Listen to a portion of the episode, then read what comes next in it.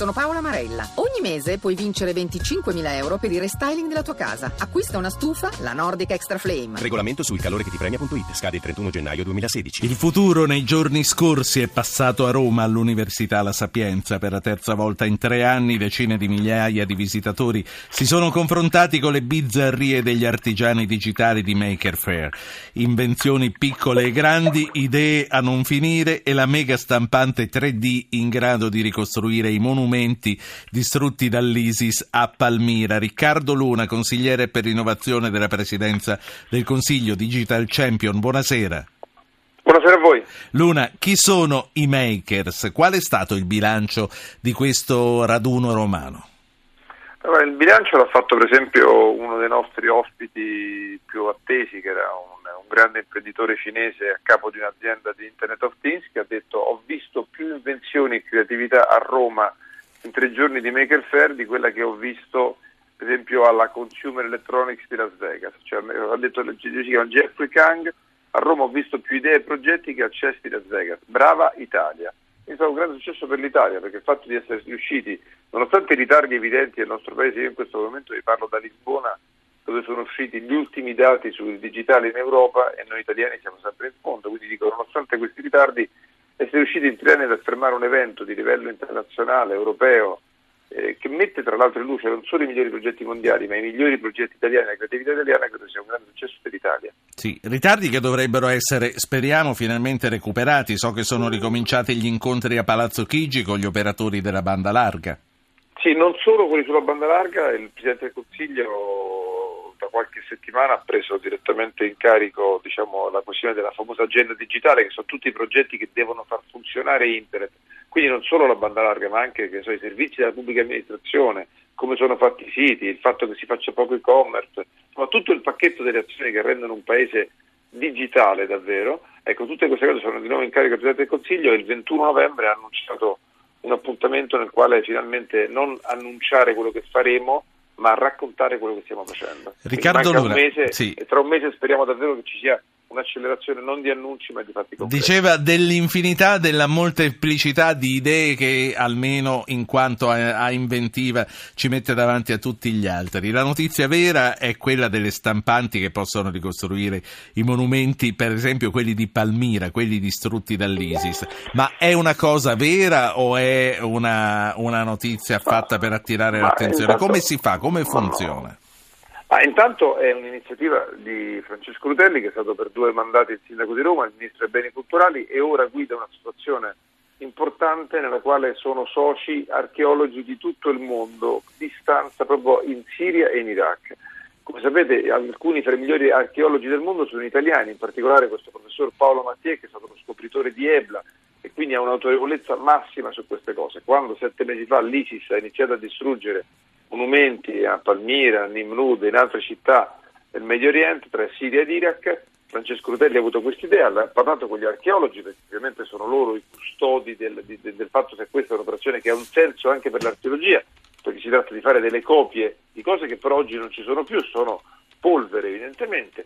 Gli archeologi hanno avallato questa cosa, ne ha parlato con l'UNESCO che entusiasticamente ha aderito a questa cosa mi ha chiesto se c'era un modo tecnologico sì. per realizzare queste opere che tra l'altro in alcuni casi sono molto grandi.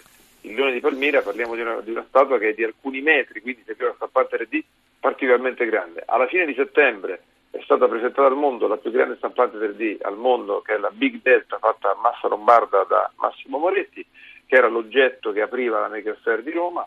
E io ho chiamato Moretti, abbiamo fatto un paio di riunioni tecniche e Moretti in tre giorni ha utilizzando le fotografie è riuscito a ottenere i file 3D e, ottenere i file, file tridimensionali a stampare in una scala molto Quindi ridotta anche... il, leone di, il leone di Nimrud che abbiamo esibito nella conferenza stampa finale di domenica. Quindi noi prima di fare l'annuncio abbiamo voluto essere sicuri.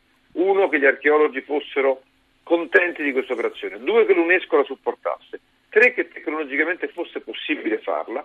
Dopodiché abbiamo detto è una roba che ha un senso farla, sì, per la memoria del mondo, perché di quelle cose oggi non resta Ma nulla. artisticamente, lavoro, certo, sì. infatti per la memoria del mondo lei dice giustamente, artisticamente, io ricordo nel 1936 la fotografia c'era da poco e Benjamin scrisse l'opera d'arte nell'epoca della sua riproducibilità tecnica, all'epoca Esatto. si parlava di violare l'unicità di un'opera d'arte, a questo punto si possono replicare i, movi- i monumenti all'infinito. Sì.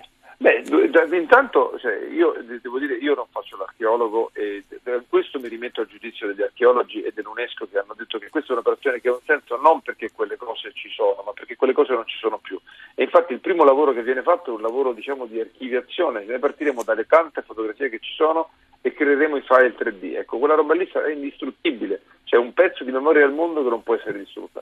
Dopodiché intanto vengono fatte queste cose per raccontare a quelli che non hanno visto che cos'erano e l'obiettivo finale è il giorno che dovesse finire, speriamo presto, la guerra in quelle mh, zone del mondo oggi così travagliata, poterla ricostruire in loco con i materiali originali. Perché poi si tratta E far vedere a chi la visiterà almeno com'era. ma Quali... tenete conto, lo, lo raccontava Paolo Mattia, ma lo raccontava il professore Emanuele Emanuele, che è uno dei finanziatori di questa operazione. Moltissime delle cose del, della storia del, del- mondo dell'arte che vediamo sono già ricostruzioni. A Roma, a molte delle cose che vediamo sono ricostruzioni, bisogna dichiararlo, spiegarlo, raccontarlo. Non bisogna, cioè, nessuno sta alimentando un mercato dei fasti. Stiamo dicendo a- a- ai terroristi di tutto il mondo che, tutte- che non, che non possono distruggere la nostra storia e la nostra memoria. quali, quali ulteriori applicazioni ha questa enorme stampante di massa lombarda? Beh, lui, devo dire, Massimo Moretti è un signore interessante, tra l'altro noi spesso parliamo degli innovatori come dei ragazzini, Massimo ha 55 anni, anche se ha un team di, effettivamente di ragazzini, ha passato una vita a fare progetti e quando sono arrivate le stampanti 3D lui si è convinto che siano utili, lui infatti è il, nome della società, per cambiare il mondo, per salvare il mondo e in particolare lui le vuole utilizzare per costruire case. Per esempio lui una stampante di dimensioni più ridotte di queste 12 metri l'ha portata nel Sulcis in Sardegna dove ha intenzione di stampare delle case in una zona della Sardegna che adesso dopo la fine delle miniere è diventata abbastanza problematica e la Big Delta la vorrebbe utilizzare nei paesi africani per stampare delle case di argilla e paglia Luna, perché l'economia dei makers può far crescere l'Italia? Quali sono gli obiettivi digitali che si aspetta a breve per il nostro Beh, paese? intanto noi abbiamo presentato una ricerca che abbiamo chiamato Make in Italy, che è il Made in Italy al tempo dei makers, che dice che le aziende italiane che hanno già introdotto nelle loro fabbriche gli strumenti dei, dei makers, mi scusi, come appunto le stampanti 3D, i microcontrollori come Arduino, la robotica, sono uscite dalla crisi molto prima del resto del paese, già, sono in crescita economica ed esportano all'estero. Quindi questo pezzo di economia portato nel resto de- della manifattura italiana vuol dire crescita economica. È stato stimato una crescita del valore di 8 miliardi con circa 40.000 posti di lavoro. Si chiama nel mondo questa cosa fabbrica 4.0 e non c'è nessun paese al mondo che può aver successo come il nostro in fabbrica 4.0 essendo noi un paese essenzialmente manifatturiero che fa delle cose belle. Quelle cose belle fatte anche con una catena di montaggio digitale dove ci possono appunto essere stampanti 3D per fare i prototipi molto presto o dei robot nella catena di montaggio o dei sensori per monitorare quello che succede, vuol dire recuperare produttività, competitività, tornare a crescere e fare assunzioni. L'economia dei makers portata al resto del paese è questa cosa qui. Quali sono i paesi che credono di più nell'innovazione digitale? Da chi dobbiamo Ma, imparare?